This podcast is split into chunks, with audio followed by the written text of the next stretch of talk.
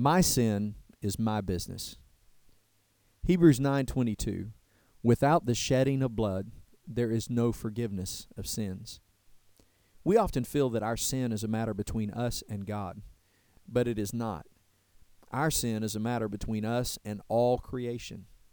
The sin of mankind, including ours, brought corruption to this world, so much so that creation is eagerly awaiting for the sons of God to be revealed. Our sin is not a private issue, it affects the whole of creation. Sin is so public that Jesus Christ was openly beaten, abused, stripped, and nailed to a tree to hang in agony until he died, so that the punishment for our sin could be executed.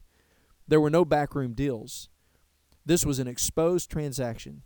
His blood was traded for my sin, and everyone knew it. So, where does that leave us? We are now indebted to the love of God.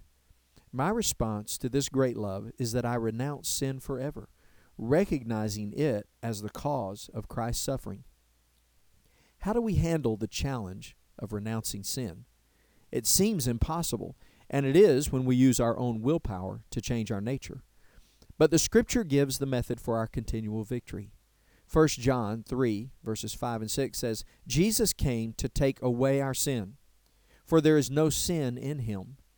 So, if we continue to live in him, we won't sin either. Living an unbroken relationship with Jesus is the key to staying free from sin's bondage. His sacrifice was made public. Now, let our lives of holiness be lived publicly to honor Christ.